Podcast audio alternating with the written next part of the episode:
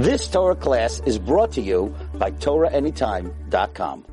Yeah, good day Shabbos. Malatov on, on the Siyam. We go back to last week's parasha on a very important pasuk that um, I actually spoke in front of about 40 therapists a while back, and I quoted this pasuk very, very, very, very much. And the pasuk says the following. It's a very easy pasuk, but it's a very deep pasuk. It says this: "Vahi b'shach parasam." So Paro sent out the nation. So first of all, there's a whole shot on, on why they were they would have been willing to go back to Mitzrayim because it really should. It, it wouldn't be b'shach parasam. Paro didn't send them out. Hashem sent them out. So he says the Am, the Erev Rav, looked at it that Paro sent them out. They didn't. They were not connected to Hakadosh Baruch Hu. So the king let us go. Okay, that's a separate, totally separate shot. Well, Hakadosh Baruch Hu did not take them the way of Pelishtim. Why not? Kikarefu, because it was close. I just got here, right? You put on Waze. If it's going to take you the long way, you're not going to use Waze anymore. So the reason that Hashem didn't take them that way because it was close. That's the reason has taken them that way. So the pasuk goes, understand you're going to have a question.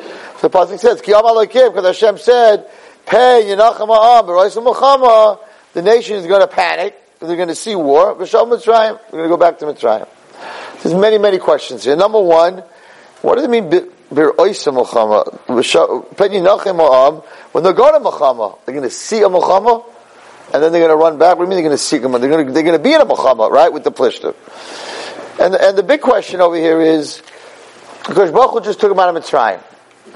They saw the, the Makos, right? They saw all these unbelievable nisim that HaKadosh Baruch Hu did. So why is HaKadosh Baruch, HaKadosh Baruch, HaKadosh Baruch Hu's talking to us here? The Torah is talking to us. The Torah is telling us that Hashem said, if, if I take them the shortcut and they see the Plishtim, they just see them. They just, they, they didn't go to war with them, but the Plishtim were going to come out armed. These guys are going to panic. They're going to run back. Because Baruch just tell them, the same way I took care of you, Mitzrayim, I'll take you, take you to Plishtim. Mitzrayim at that time was the, was the biggest nation in the world, was the strongest nation in the world. They had magic, you couldn't get through the walls. The Plishtim were an army, but they weren't Mitzrayim by a long shot. So, the Jews should have said, Hashem took care, so take care of Plishtim. What's going on over here? So, in the, in the rehab world, drug rehab or any addiction rehab world, so most programs are 28 day programs because, because uh, insurance pays for the first 28 days when a person's in rehab. 90% of the customers, they call them the patients or whatever, the people that are in the rehab in a 20 day program, 28 day program, 90% relapse. It's an amazing business. It's an amazing business. Return, like return customers, return customers. It's like, it's like nursing home if they had Tchias Mason, right? They keep, they keep coming back. It's an amazing business. The question is, why? Why do 90% of 28 day, people who go for 28 days to rehab, why do they relapse? And the answer is the following. So I, I just spoke to Stroll about this. I've been speaking about this a lot, and this is what I spoke about to the therapist. When a person, what is a person? What is his life? So there are many roads that we create in our psyche, even from when we were little kids. I just told someone today in Monsey. I lived in Monsey. I was seven years old. And Pirche had a Malava Malka. And I went to this Malava Malka, and they had salami. And the salami was a, little, was a shtickle green. but I was only seven years old, so I ate the salami. And I got an intestinal virus, intestinal bacterial sickness that I had 107 temperature. 107 temperature. And they took me to um, the hospital over here, and they threw me into a stainless steel tub with rubbing alcohol and chunks of ice in it because I was already, I remember this, I was already delirious. I was, I told my mother that the room was spinning, so they brought me an emergency, and they had to get the temperature because your brain fries at that kind of temperature. So they had to get the temperature right away down to like 101.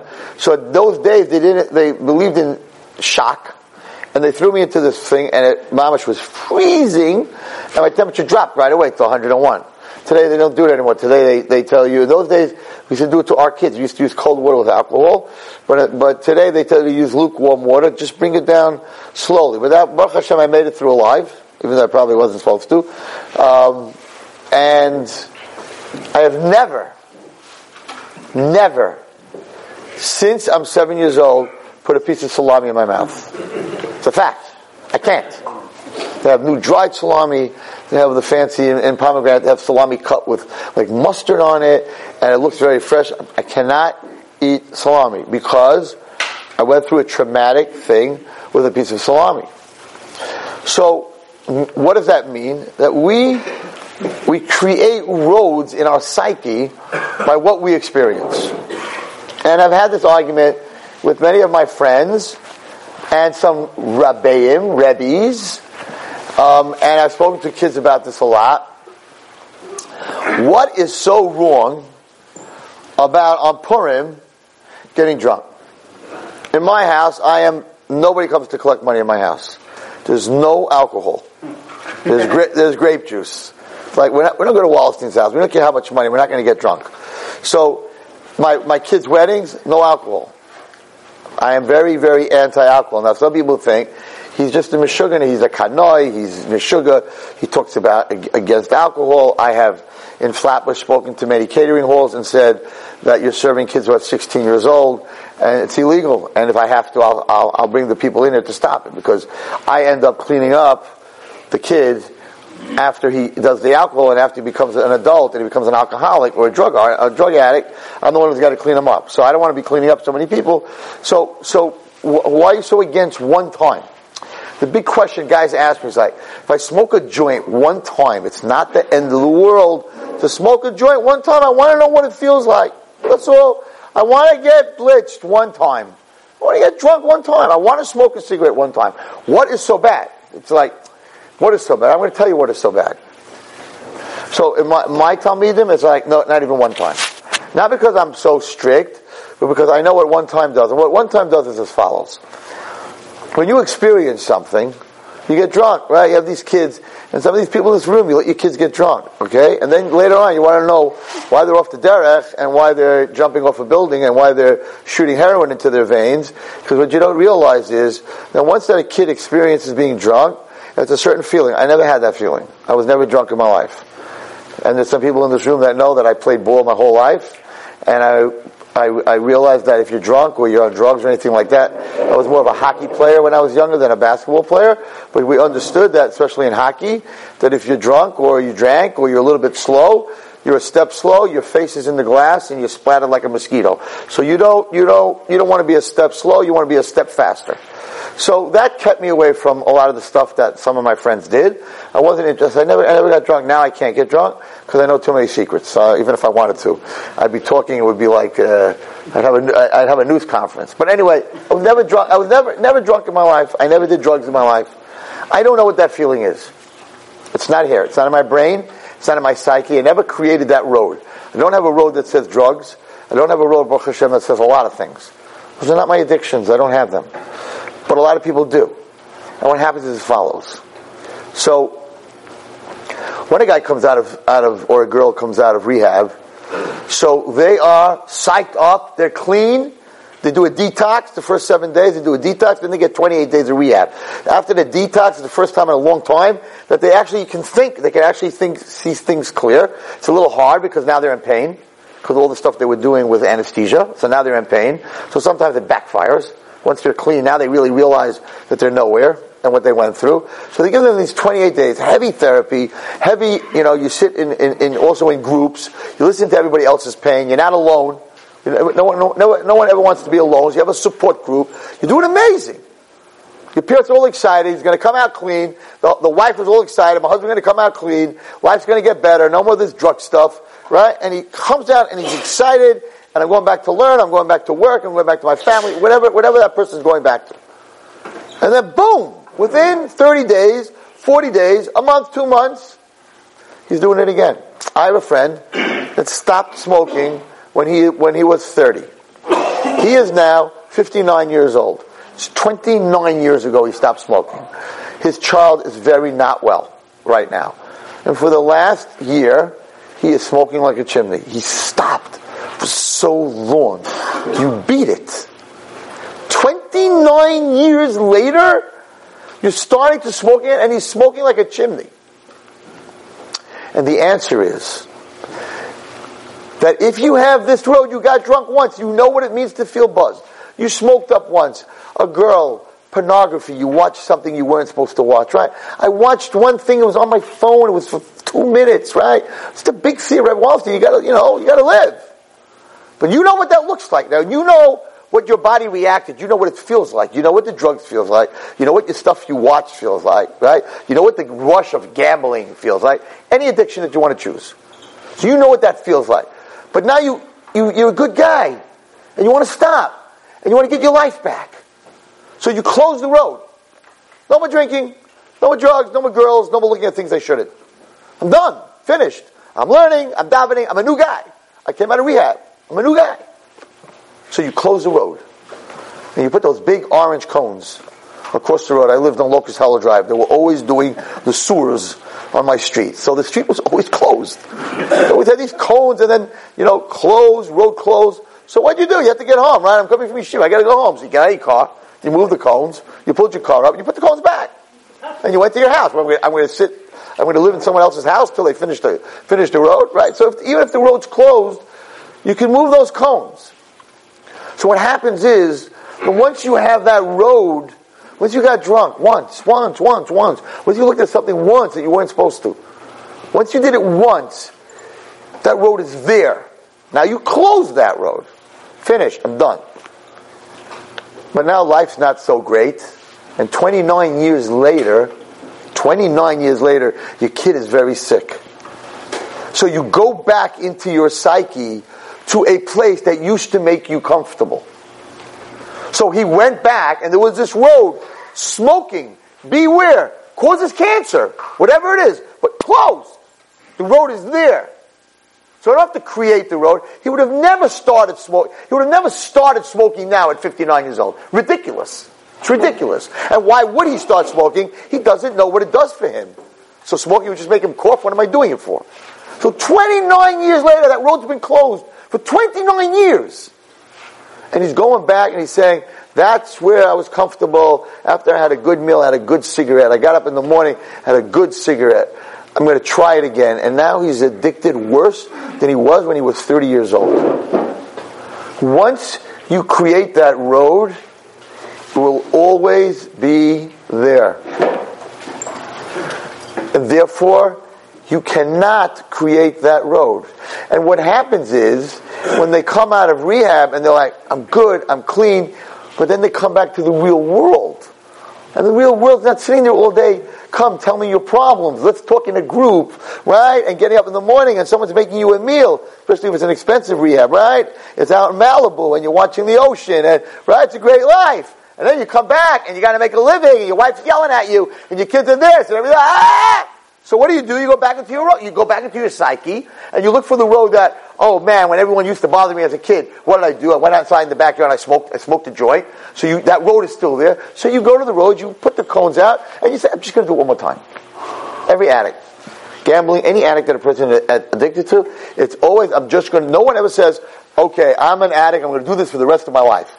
It's like, I'm just going to take one more drug. I'm just going to go to Atlantic City one more time. I'm just going to open a web page on the computer and look at things that I shouldn't be looking at one more time. I, and then I'm done. I don't got to do this anymore. It's like someone who loves Wise potato chips and like eating one. Nobody eats one potato chip. Okay, I'm just going to eat one at a time. I'm going to finish the bag, but I'm only eat one at a time. You start in your head. So, why am I telling you this? Why is he coming here with? Think you're talking to a bunch of drug addicts? No. That's the first pasuk in Beshalach. Hashem said, these Jewish people are slaves. They came out of Mitzrayim, did this huge history, this huge road in their brain. Slavery. Slavery. And therefore, they, if I take them Derech Eretz Pelishtim, and they even see war, they get triggered a little bit, they're going to move those cones and they're going to run back to Mitzrayim.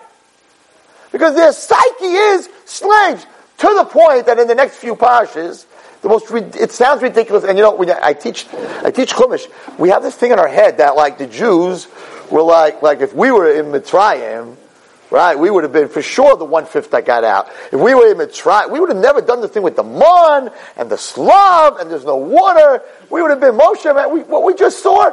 What, what are you talking about? We don't see anything, and we believe in Hashem. Look at these guys. What did they say to Moshe Rabbeinu? Take us back to Mitzrayim. Why? Abatiach.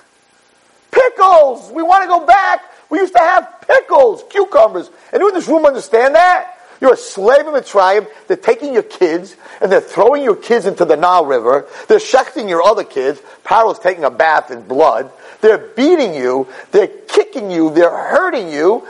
And oh, let's go back to Mitzrayim. Why do you guys want to go back to Mitzrayim? Imagine Moshe Rabbeinu was like, what do you mean you're turning around? You went back? Why do you want to go to Mitzrayim? Pickles! Mitzrayim, they had cucumbers and watermelon. This Meshiga, we're going to we're going to get the Torah. We're going to Eretz Yisrael, Shiva Mida. He kept telling him Eretz Zovat Chol Devash. You want to go back to Mitzrayim for a couple of pickles? So when we learned in yeshiva, I'm like, yeah, these guys were bad guys. Like, would anyone in this room go back to Mitzrayim for pickles? And the raya, my greatest raya, was very funny. I said in yeshiva, I just came back my father's yahrzeit. I said in yeshiva, I got a good laugh because it's very true. Medrash Shmuel, I said this. I said, I'll give you a raya that the slavery was such an addiction. It was such a huge highway in their psyche. You know, the one thing we don't mess with is money. And if we went back to Mitzrayim, we got to give them back all the money we took from them. Now you're telling me, forget the pickles and the watermelon, they're willing to go back to Mitzrayim, and now all the money they stole, they took, they didn't steal, right? They took. Mitzrayim, I'm going to say, you're back. Now you're going to get double schleck, because now you ran away, you're coming back. And on top of that, we're taking all our money back. The Jews are willing to give all their money back for pickles and watermelon and fish, which they never even had. What's going on over here?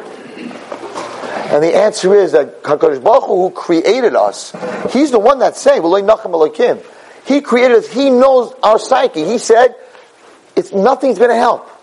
If I take them the short way, the minute they see Mulchama, they're going to go back to that road because they're so scared, and they're going to run back to Mitzrayim, the abused.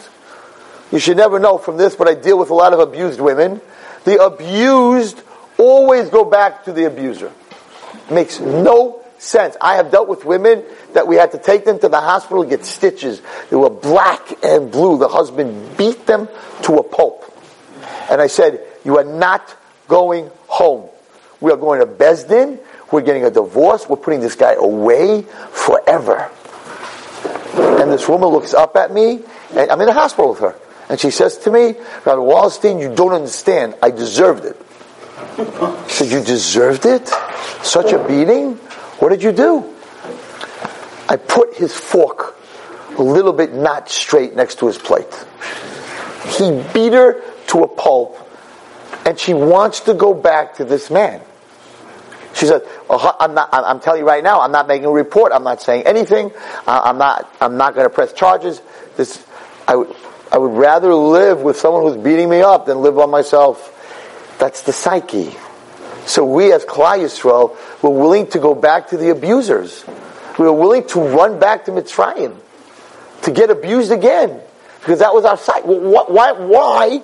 Because in your brain, in your head, that is such a big highway. If you're a slave for so long, you have a slave mentality. And Hashem said, we're going to go 40 days. We're going to go a long way. We're going to go 40 days to get to Har Sinai. Why 40 days? Why was the trip supposed to be 40 days? Ended up being 40 years. Because the Rambam says that the change of Midah takes 40 days. So therefore, the plan was, we're going to go for 40 days, we're going to change your Midah, and then you'll be okay. So 28 days surely doesn't work. Rambam says at least 40 days. That's for sure. That's for sure. And I can tell you from experience, 90 days hardly ever work. You need at least 90 days. Sometimes half a year, and the best we have in all the world, which is in Utah, it's 12 to 14 months. 12 to 14 months, you have a chance that maybe that road will stay closed. So it's a very scary thing that I'm telling you here. Because the addicts that I deal with, they're like, Washington, you're saying yourself that that road is always going to be there. If that road is always going to be there, then I always have a chance to relapse. And the answer is honestly, honestly, yeah. Honestly, if you have that in your psyche, you, your whole life, you better be very aware that that road exists. So how do you stop it? How do you stop from relapsing? So, there's a Kav HaYashar that talks about addiction. There's one Kav HaYashar in all 102 pages that really talks about addiction. And he tells an amazing, I, I, I, don't know if I've ever said it here, I don't think I have. He tells an amazing story, and based on this story, there's actually Psak and Halacha based on this story. And he says the following. He says, Shamati min I heard this story about a person that he was extremely, extremely rich. If you want to look at it, Kav HaYashar Perek You can get Kav HaYashar, it's two, two volumes in English, two volumes in Hebrew, and if you want to get the without any mafarish on the bottom, there's one volume. But you have to hear the story. So this guy was a kamtzan. He was extremely rich, but he did not know how to give a penny tzedakah to the point, to the point that he would not go to shul on Monday and Thursday. Because Monday and Thursday, the people would come to collect tzedakah. He wouldn't go to shul. He would not give a penny to anyone, but there was one chesed that he lived by. It was a mile. And he would do a bris milah for anyone for free. It didn't cost him any money. But anyone who wanted a bris milah, he would do it without charging him. Well, charges a little bit. He would do it without charging. Okay. The people in the town, like, they, they, they had nothing to do with him. He was one of these, just a guy that would not give any money, no matter who needed a wedding, no matter what anybody needed. Not a penny. But that was his mitzvah. He had a mitzvah.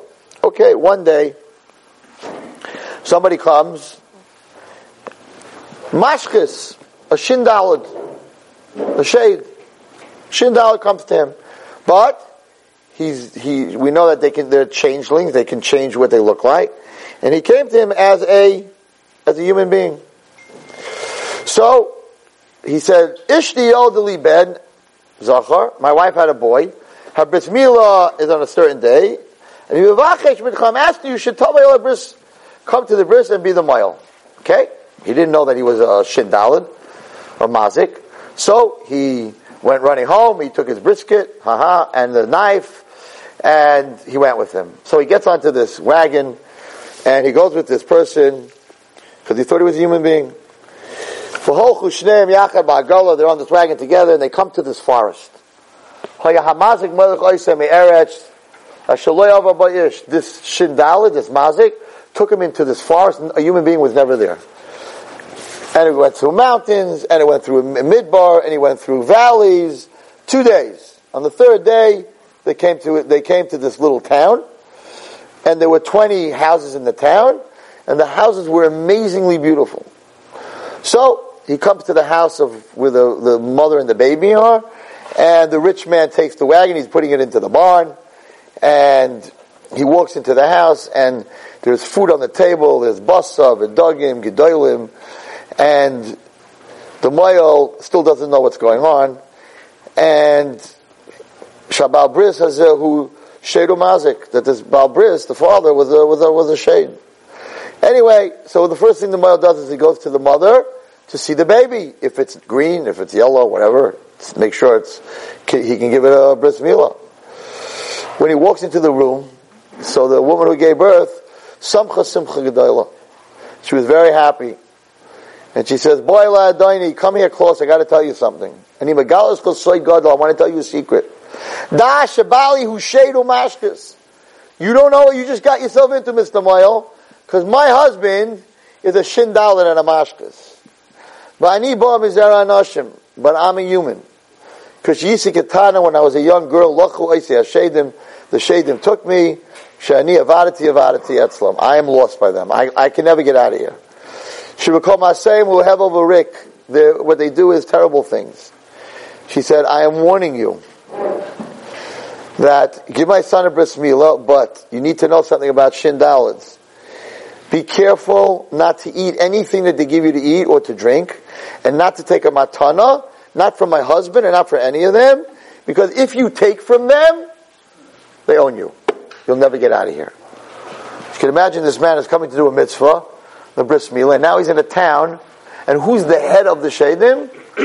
this father of this child. There's a whole thing brought in the Sefer Kav HaYashar, in the Mefarshim, that they paskin la halacha, that a human woman with a, with a shindalid man, the child is chayev in bris milah. But a human man with a shindalid woman is not chayev in a bris milah. So he brings a whole halacha from this story. Okay, whatever it is. So now he's in big trouble. He's in a town surrounded by very bad shadim, right? What is he going to do?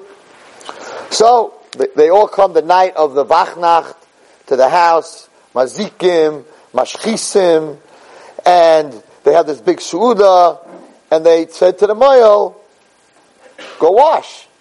In the moil tomorrow. He said, I can't, I'm tired, um, I can't eat tonight, I have to go to sleep, well, my hands are going to be shaking tomorrow, I have to go to sleep. So he went to sleep, and the next morning he does the bris.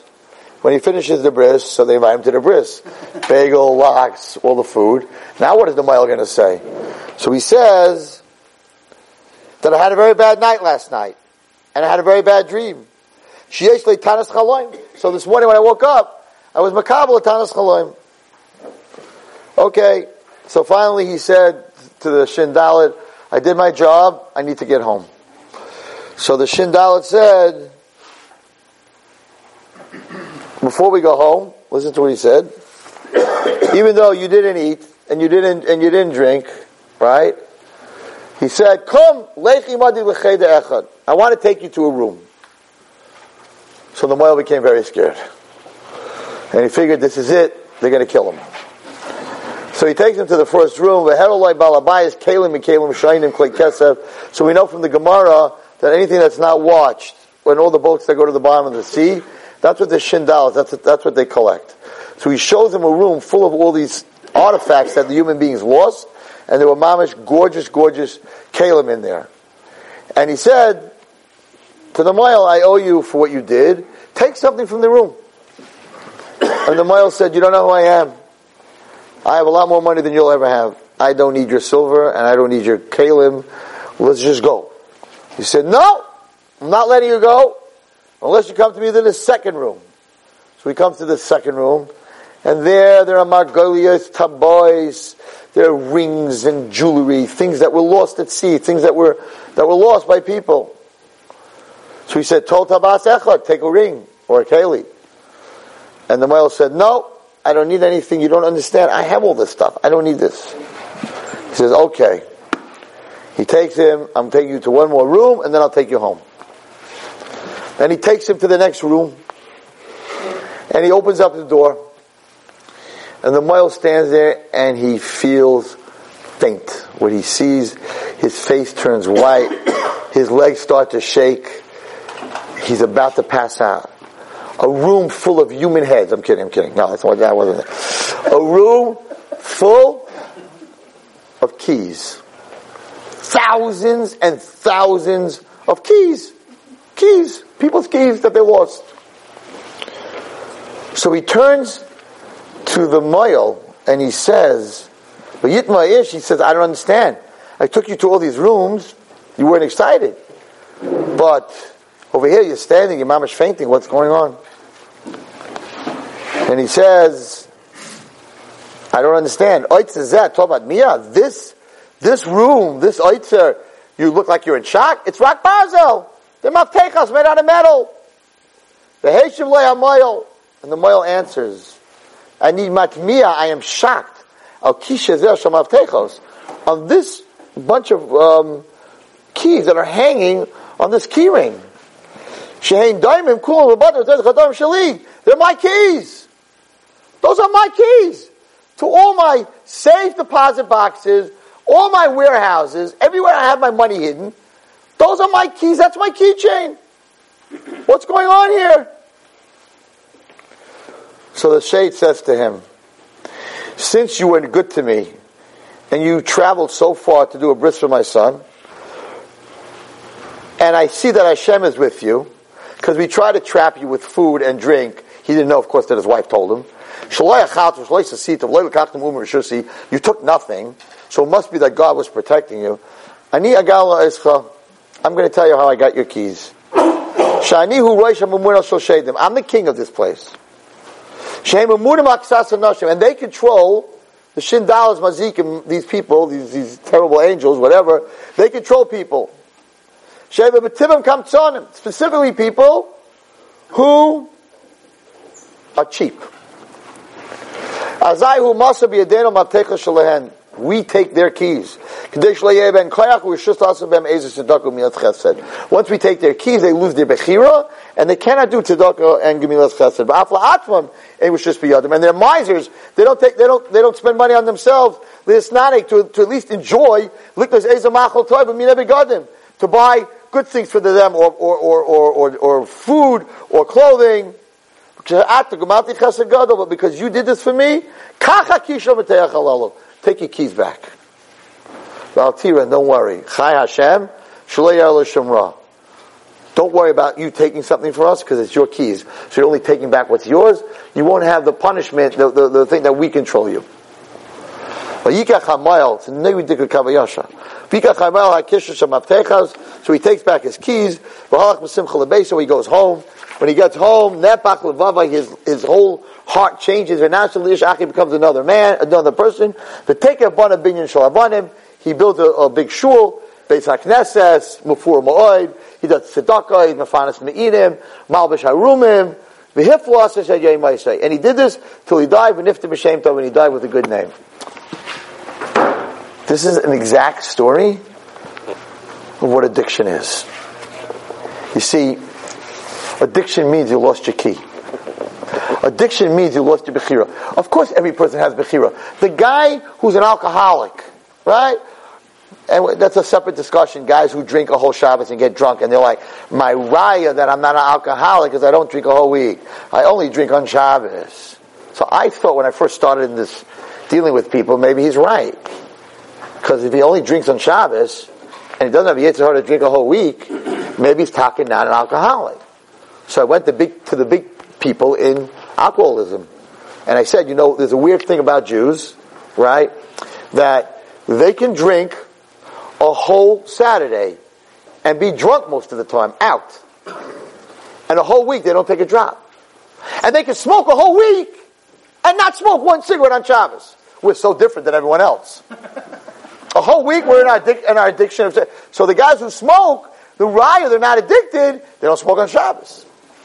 And the guys who drink, the raya, they're not addicted, is they don't drink during the week. So I went to the Gedolim in, in, in, psychology, and I said, what's the deal? There, there's no other addicts in the world that can stop, they can smoke and stop a whole day Saturday, every Saturday, for their whole life. It, it doesn't exist. We're the only ones that can do that. And the answer is, they said to me, okay, Go to the guys who drink on Shabbos and get drunk, and tell them for um, for the next four weeks you can't. You have to go dry a whole Shabbos. If they can go dry a whole Shabbos, maybe they're not addicted. But if they can't, if they're having withdrawal, if they're going crazy on Shabbos, I can't. I can't go through 26 hours unless I'm drunk, right? Then it's it's a specified addiction. It's called. It's an addiction. If he can, when you can't say no to something, then you are a slave. What is the only word that a slave cannot that a slave cannot say. Can't say no. We think Americans freedom is yes. No. Freedom, right? Freedom is not yes. Freedom is the ability to say no. Because the one thing a slave can't say is no. So if I can say no to something, if I can say I am not smoking, I am not drinking, then I am free. A slave cannot say that word. A slave says no, they chop his head off can't say no, you're a slave. You have to say yes. So the ability to say no, that means that you're a free person. So a guy who drinks every Shabbos and you're like, go four Shabbosim, four Shabbosim, and you're not allowed to drink anything, grape juice for Kiddush, no alcohol whatsoever, and he's like, ah, I, I struggle the whole Shabbos, I can't, I can't, I can't, I, I can't go through a whole dry Shabbos. So you're addicted. That's the person who's addicted. And the person who smokes a whole week, doesn't smoke on Shabbos, tell him for four weeks, don't smoke, and see if he can. If he can't, he's addicted. So it doesn't mean that you lost your bechira because I'm still a human being, right? He did it, but you lost your key. You don't have the key anymore. What happened over here in Perichav Hay was a guy said no to tzedakah, no to tzedakah, no to tzedakah, no to tzedakah, until finally he created such a big road, no charity, that he no longer in his psyche could go to a place called charity. So it's a mushal, the keys. It's a mushal to understand. And the minute he got his keys back, he was ready to give tzedakah. Tzedakah was no problem. And that's the answer, the unbelievable answer to the problem. Because really, right, Watson, you're coming and telling me that as a, a, young guy, if I was a smoker or drinker, anything that I did, that right, you're telling me I'm done. I have this road, and I'm going to go back there sooner or later, maybe 10 years, maybe 15, maybe 20, but I'm going to go back there. So Watson, I'm done. What am I going to do? And this Kav HaYashar answers two things that you can do. One, to create a road that is bigger than the road in your psyche that you had before. In other words, my mother-in-law, she should live, she should have a richas yavim, went through a terrible Holocaust where they marched her from Krakow, Poland, to Siberia, Russia, and everyone died along the way. She lost everybody. And the one thing that she got from her father, he had typhus before he died, was a Tehillim. And he said, no matter what, where you are, no matter what problems you have, this is what you should always open your Tehillim and daven to Hashem. She is Kananahara in her 80s. She's a Tehillim Zogger. Anytime there's something wrong in the family, that Tehillim gets open, and she says Tehillim, she says the whole Tehillim. Why? Because the road in her psyche was not drinking when I'm in trouble, was not smoking when I'm in trouble, was say Tehillim when I'm in trouble. So she's now 83 years old or 84 years old. In her head, oh my gosh, someone's sick, Tehillim. because that's the road you go back to.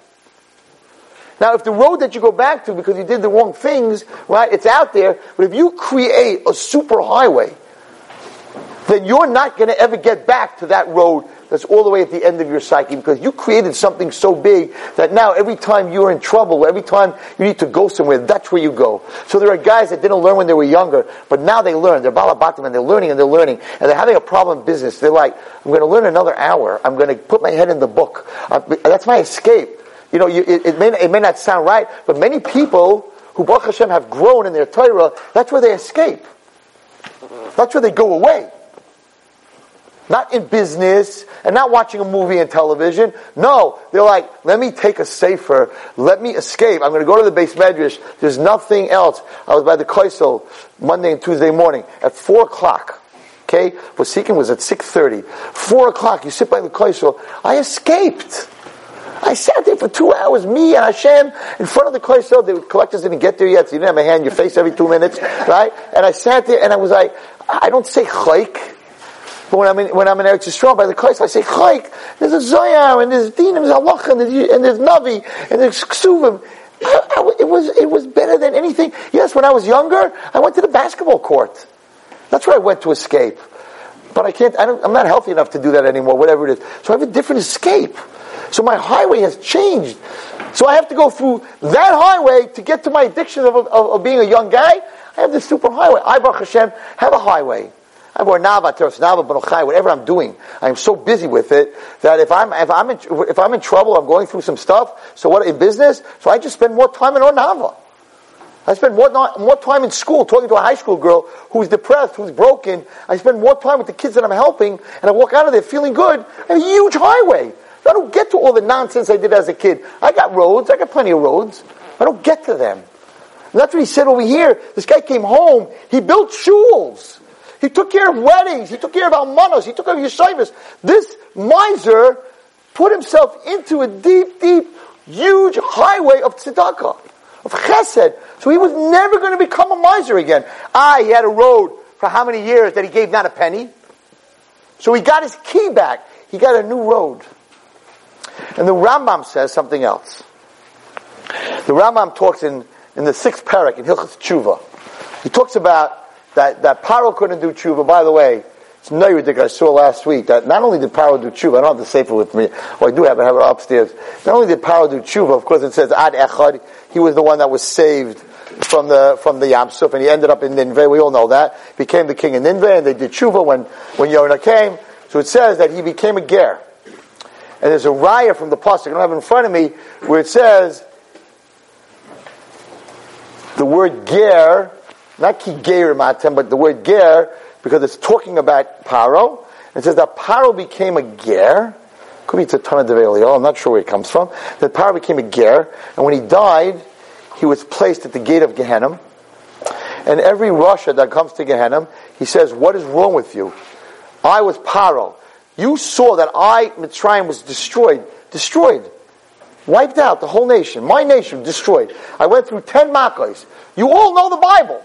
You're Jews, you surely know the Bible. You're Christians, you know the Testament. You're, you're, you're Arabs, you know the Testament. Everyone knows about what happened to Mitzrayim. How could it be that you know what happened to me and you still did have Averis? That tree sits there.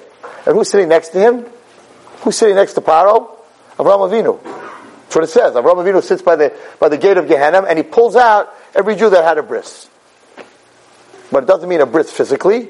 It means a bris, the arla of the neshama. It's a whole different share, very, very deep. Because a bris, what is a bris? You had a bris milah when you were a kid, and then you, you did every aver in the world. You think Avinu is going to pull you out of Gehenna because you had a bris. A bris is a physical thing. And how does Abraham know if you had a bris? He's going to go to the cavern and look to see if you had a bris. That's what matters. And a girl doesn't have a bris, so that's it. He doesn't save them. They all go to Gehenna. like, what's going on? So there's a whole mafarish on this, that it's talking about the arla and your neshama. So when your neshama comes to Shemayim, the right person who did Averis and didn't do tshuva has an arla. Him he doesn't save. But the ones who did, who had a bris, what it means, they did tshuva, and they cut that arla off, the arla of what the, the avera, that's the ones he saves. So women, men, they both have the same arla when it comes to the neshama. So he sits, so he's sitting on one side, Paro's sitting on the other side. Avram Avinu is saving everyone, Paro's yelling at everyone. I'm Paro, and look at that, and, and what that, that he did tshuva. So you see, and the Rambam talks about Paro, how could it be, Paro, you took away his choice. And he talks about other people, Hashem took away their choice. So we know, Hashem didn't take away their choice. They were over and over and over. They did this, he, Hashem didn't make him kill little, little babies. That's not what he did, that he should, that he, he should bathe in, in blood. I'm just going off a little bit for a second, but it's such an unbelievable D'var Torah, and I'm not going to be here probably again before Pesach. I'm not in this shul anyway. This is an amazing D'var Torah. Listen to this, because it's in the same subject. So, we dip our maror in the charaisis. Right? Why? To make the marar, the maras chayim, sweeter. What does the charaisis, the says, what does the charaisis stand for? The bricks, the bricks that the Jews, that, they, that, that it's red, you have to use red wine, from the blood of the children that we used when they, they didn't have enough bricks. They had to put a baby in the wall instead of the brick. So if you ran out of bricks, you didn't have enough bricks, the, they would, the, the Mitzrayim would make you put a baby instead. Can you imagine? I mean, the Nazis were the Nazis. Can you imagine taking a live baby, putting it in a wall, and then putting cement around it and watching it die? It's not, it's beyond anything that we could ever believe, right? That, the Mitzrayim did that. That's what, so, one second. You're telling me to take the moral of Ayamaras Chayim, they beat me, they smacked me, they made me work. But I'm going to make it sweeter. I'm going to dip it in the blood of the Jewish kids that were in the wall. That makes it, oh, you shouldn't be using wine. You should be using red wine vinegar. That is much worse than the marar.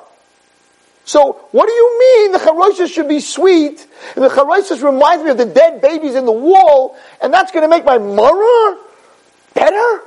It's worse than the marar. Shtaka kasha. Mm, crazy kasha. Teretz is amazing. Teretz is like this. Teretz is that when the Mitzrayim were in the Yamsuf and they came to the Yamsuf, and Hashem was about to drown them, so the Medrash says that the Sar of, of, of Paro, of Mitzrayim, came before Hashem and said, we have a taina, you cannot drown the Mitzrayim. According to the Jewish halacha, they did nothing wrong. What were they saying? So the halacha is that there are three things we're not allowed to do. You're not, right? No matter what, to save your life. You're not allowed to kill, you're not allowed to, to commit adultery, right? And, and, uh, and you're, not, you're not allowed to serve a Avodah Now, what's the halacha if someone puts a gun to your head and says, bow down to this Avodah Zarah? Halacha is supposed to give up your life. Well, let's say you don't. Let's say you bow down to, I, I, I can't do it. I'm not that, I'm not so brave, right? Guy has a gun to my head. So I bow down. Are you chayiv? Shulchan Aruch says pater because it's an aynes. So even though lechachila you were supposed to give up your life for those three things, but if you didn't, in Shemayim, you're potter because it's an oinus. So along came the Sarah Paro, Mitzrayim, and said to Hashem, one second. You are drowning the Mitzrayim Mida Keneged Mida, that they drowned the Jewish baby boys. But Paro told them that that's what they have to do. And if they wouldn't have listened, they're Mori B'Malchus. Mori B'Malchus is Chayav Misa. So they either threw the babies into the Nile or they got killed. So really, according to Jewish law, you don't have a right to kill someone to save your life. But if you did, right, you're an Eines. So all the Mitzrayim were commanded by Paro to do this. They're Einsim. And if they're Einsim, you can't punish them. And Bezin Shalmaila had a problem. they couldn't drown the Mitzrayim. Along came the Malach Michael, and he flew down to Mitzrayim, and he took a baby out of the wall, and he threw it in front of the Kisei Kavod. And he said, Kodesh Baruch Hu, it's true, we can't, we can't punish them because the king told them to throw them into the Nile, and they did it to save their lives and their pater. But the king, if you learn all the Torah, the king never told them to put babies as bricks. That was their idea. And their idea, they're chayiv. And Hu said the lashon of the of the of the Medrash is Hu said tuba b'yamsuf, drown them all. So now let's look at it. So the charaisis, which is from the blood of the children that were in the walls. The blood of the children in the walls is what saved us from the Mitzrayim being saved. They were drowned because of that. Therefore, even though it looked terrible and it looked like the worst thing in the world, in the end, it was sweet. It's what saved Klal Yisrael going through the Yamsuf, not to be followed by the Mitzrayim. So you see that something in life that looks like the worst thing in the world could be sweet. The Mara represents in the Seder the bitter part of all our lives. And everybody has a bitter part of their life sometime, somewhere. What better place to dip the Mara, which looks like the most bitter thing in the world, my life is so bitter, into something that looked even worse, but in the end was much better. So to make the Mara sweeter, to make it easier, we dip it in something that was worse that ended up being better. and it answers the whole question of why the, the, the halacha is you have to use sweet wine and the and the, the, the thing that represents the dead babies has to be sweet and it's a lesson to us.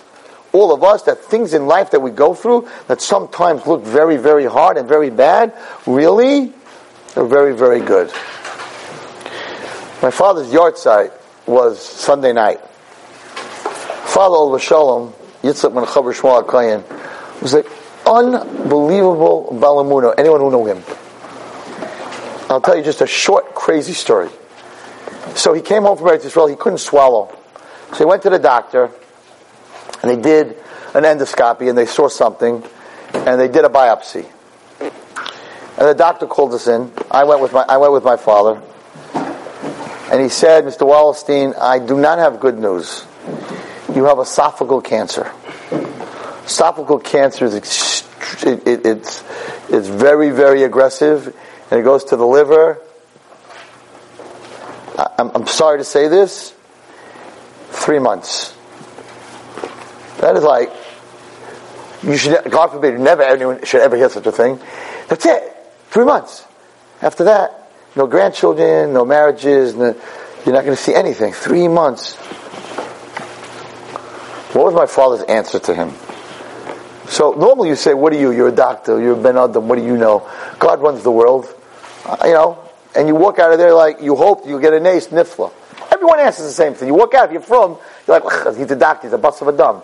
Type, type should be right from the Gehenna. You know, he's going to be go to Gehenna way before I die. the father looks at the doctor.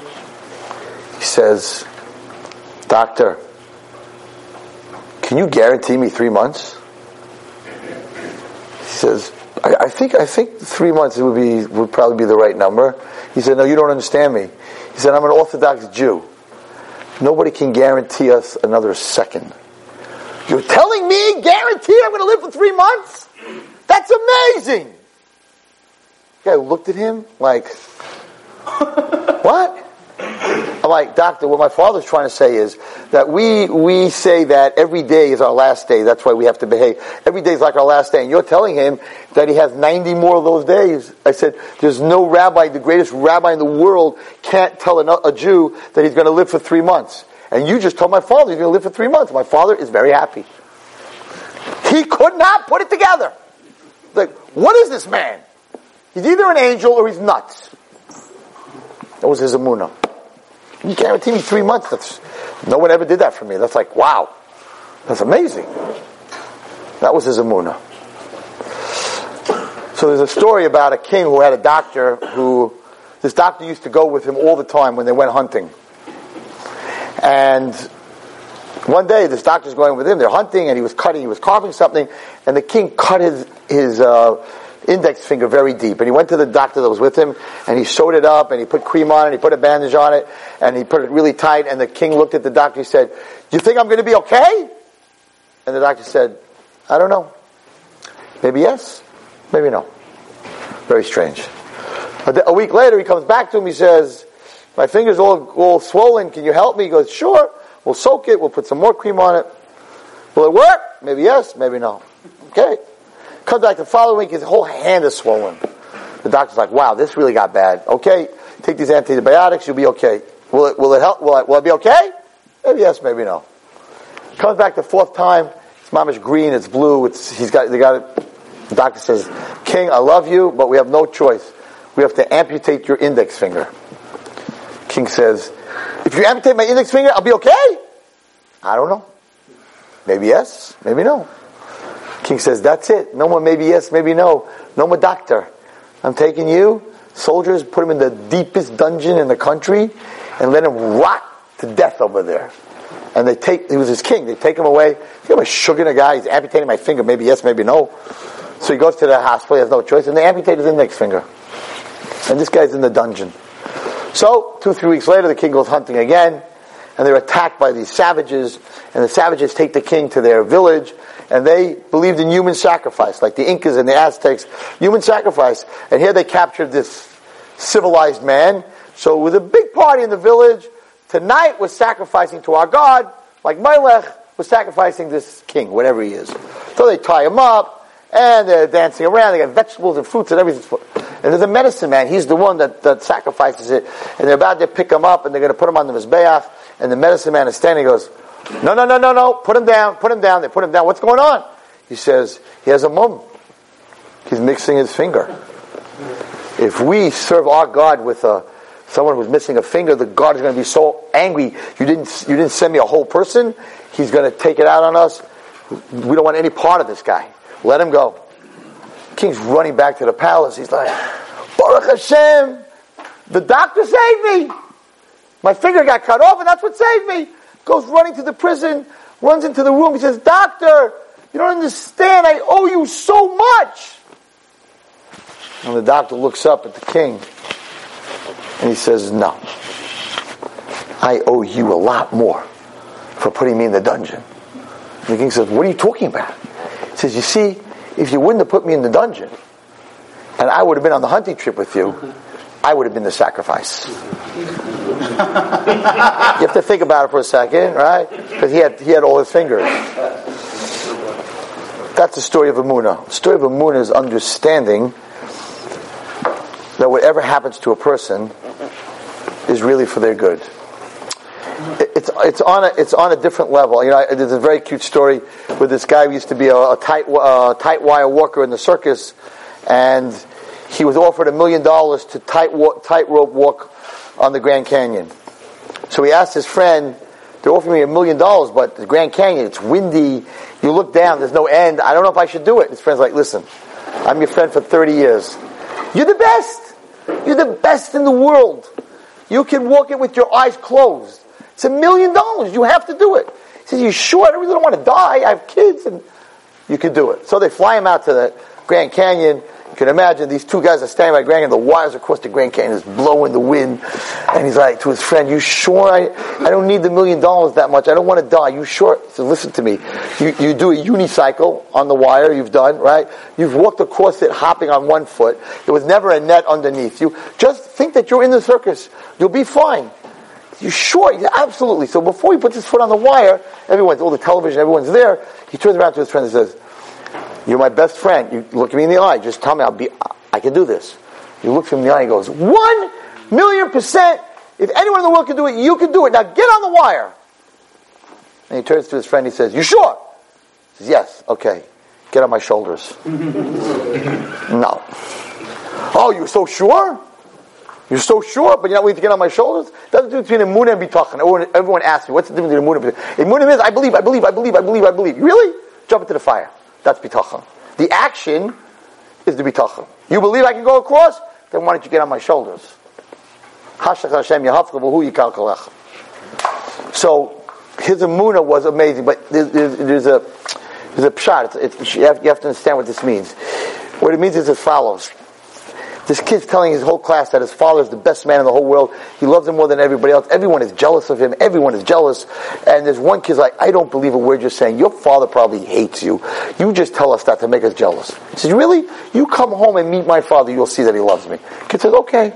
So they come home. The father's not there. They're playing ball, whatever it is. Father drives up, comes and goes into the house. A couple of minutes, these two kids walk in, the son and his friend. His friend's like, yeah, let's see about your father. And they walk in, and the kitchen table, there's a glass of water.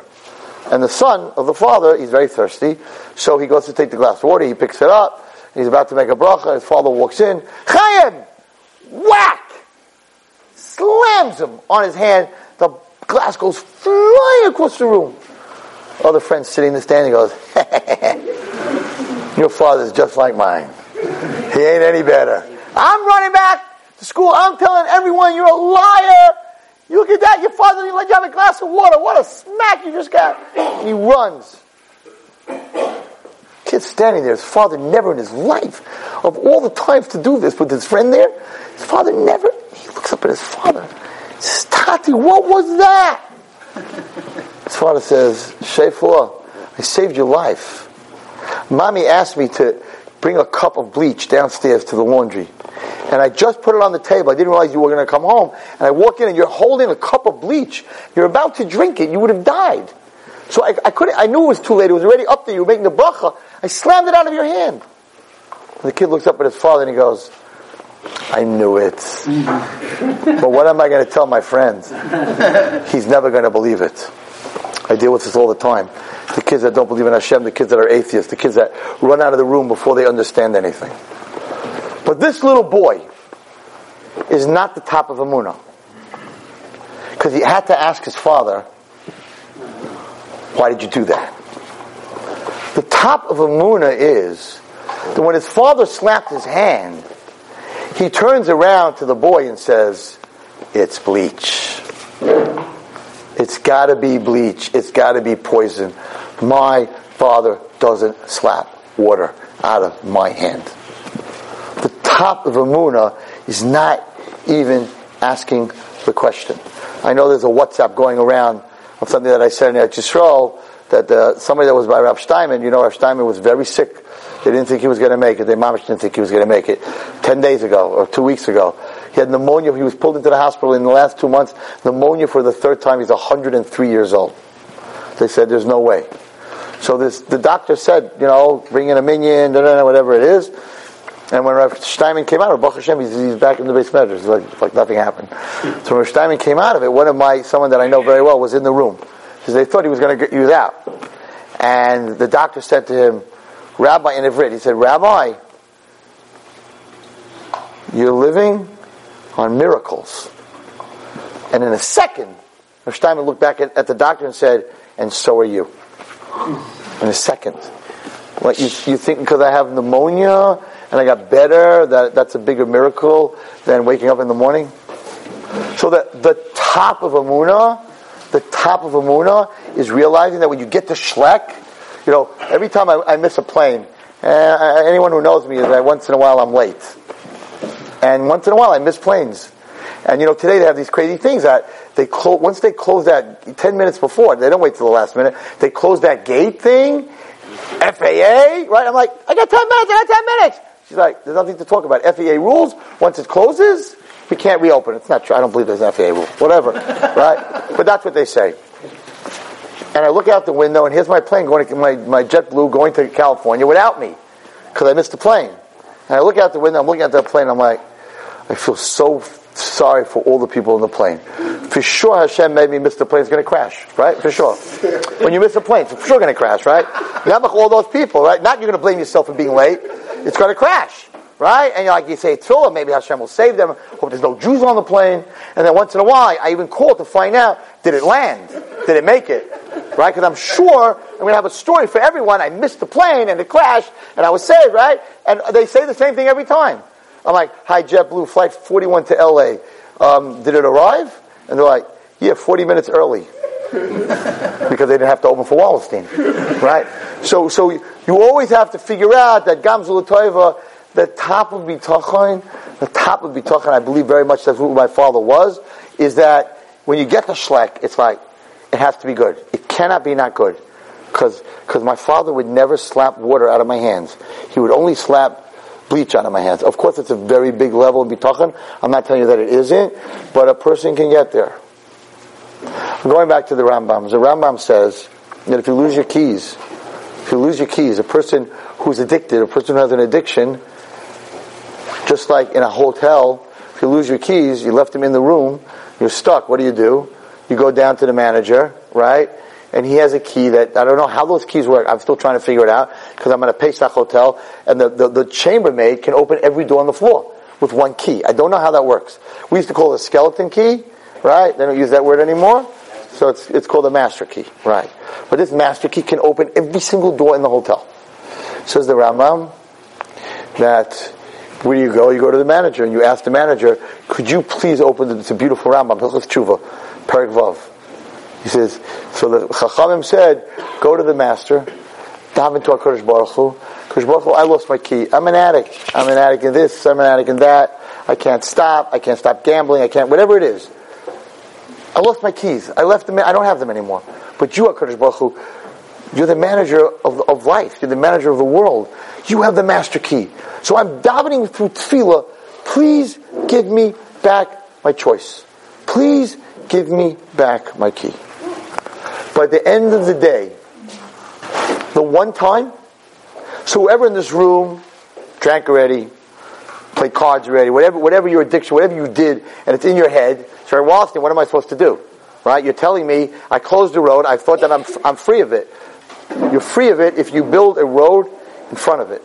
If you get into you get into learning in such a way that your whole escape, your whole life is learning, then no matter what happens, you're going to the book if you're a Baal Chesed and you created a Chesed fund, a Chesed organization, and you're building it and you're working on it, or, you're, or sure, whatever you're doing, that becomes a huge highway. So when, when you are traumatized and when something happens to your kid and he's off the derech or something in business or your wife is yelling at you, whatever it is, what do you do? You're going to go into a positive place. You're either going to learn more. So at the end of the day, well, you escape into the book, yeah, but I just finished Shas. That's why I escaped, finished Shas. Oh, you escaped in doing Chesed? It's true. That's where I escaped. I created my new highway. But what do I have from that highway? I have a new shul.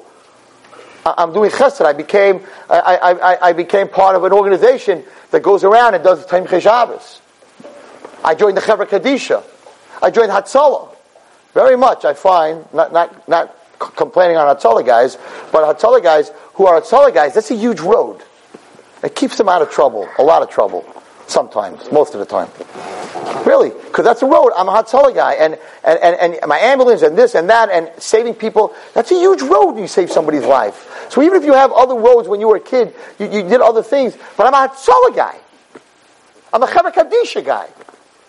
So you create something new. No, I can't, I can't tell you that the road, it's, it's a question what I'm saying. In the psyche, you can't change it. In, in, the, in the actual Avera, you could, because the Rambam says you become a Beria Chadasha. When a person does a real tshuva, you become a Beria Chadasha. If that's true, you do a really, really tshuva, then you taka have no more roads, because now you're a new Beria. If you're a new Beria, then you're starting with new, you're starting with no roads. The Rambam says that you, halachically, you have to change your name. You have to change your name if you do tshuva the way you're supposed to. We don't pasken like that. So according to the Rambam, you do a real, real tshuva. Let me tell you what a real tshuva is. A real tshuva is that when you talk about your stuff that you did, it makes you nauseous. It makes you sick. In other words, when you talk about when you used to do drugs, we used to smoke pot with the guys, right? Now when you say it, it is so shameful. It is, it hurts so much. That's a real tshuva. It's very hard to do that. I can tell you that I've, you know, all the things that I've done when I talk to my friends about it, we're laughing. It's like, hey, remember that? Yeah, you remember that? That's not real tshuva. Real tshuva is that when you go back there to that place, it disgusts you. So then it doesn't exist anymore. It's very hard. You have to be on a very high level of kedusha to understand the tumma and the stuff that you did when you were younger. But if you could get there, that it makes you nauseous. The Rambam says you're, you're a Beria chadasha, Beria chadasha. You have no roads. But that's a that's very hard to get to that point. So this is what happened in Pasuk B'Shalach. In Pasuk B'Shalach, Hakadosh Baruch Hu said, and he taught us this. You know, everyone goes to, to school to learn psychology. Hakadosh Baruch Hu said, "I am God." The ki Sometimes it's too close. It takes time to change. People like to change right away. It takes time to change. Why? Because it takes time to build a road. And that, again, that is what I came out here tonight to speak about, is that we all have our roads. There's nothing to talk about. Maybe some people here never did anything wrong and don't have any addictions, small addictions, big addictions, whatever it is. But the ones that do, you're not lost. But if you do not create that new road, I am telling you from my experience, you are not protecting yourself. Because things in life, this, this guy did not smoke. He did not smoke for 29 years. But he didn't have another road to go to to escape his pain. So he ended up back in a box of cigarettes. What we need to do is to jump into something positive and to create this unbelievable super highway. And if we create that, that's where we're going to live. And Bezrat Hashem, HaKadosh should now, after we've been in Golis for so long, and, and that's part of, you know, the, the Golis, my, fa- my grand, my father used to call the Golis Yid. They didn't understand what that meant. It's a Yiddish saying, the Golis Yid. Because we're also, we're also in Golis so long that, that we, we, our psyche is like, we're, we're Golis, we're Golis Jews. And HaKadosh Baruch Hu has to take that away. But in the times of Mashiach, we're all going to have Tchias HaMesim. I, I heard a, a Rav once said, everyone thinks that Tchias HaMesim by Mashiach is going to be for the dead people. Right? We're going to see all the dead people come to life. He said, no. He says, when Mashiach, everybody's going to be Tchias. All the people that are dead inside, all the people that are far away from Hashem, all the people that have questions, all the people, God's Klal Yisrael, everyone's going to see the Shekhinah, everyone's going to see Hashem. He said, Tchias is not just for the dead, Tchias is for the living too. When we all be zeichet to see Tchias HaMesim for the dead, Tchias HaMesim for the living, with Mashiach Memhei B'Yameinu.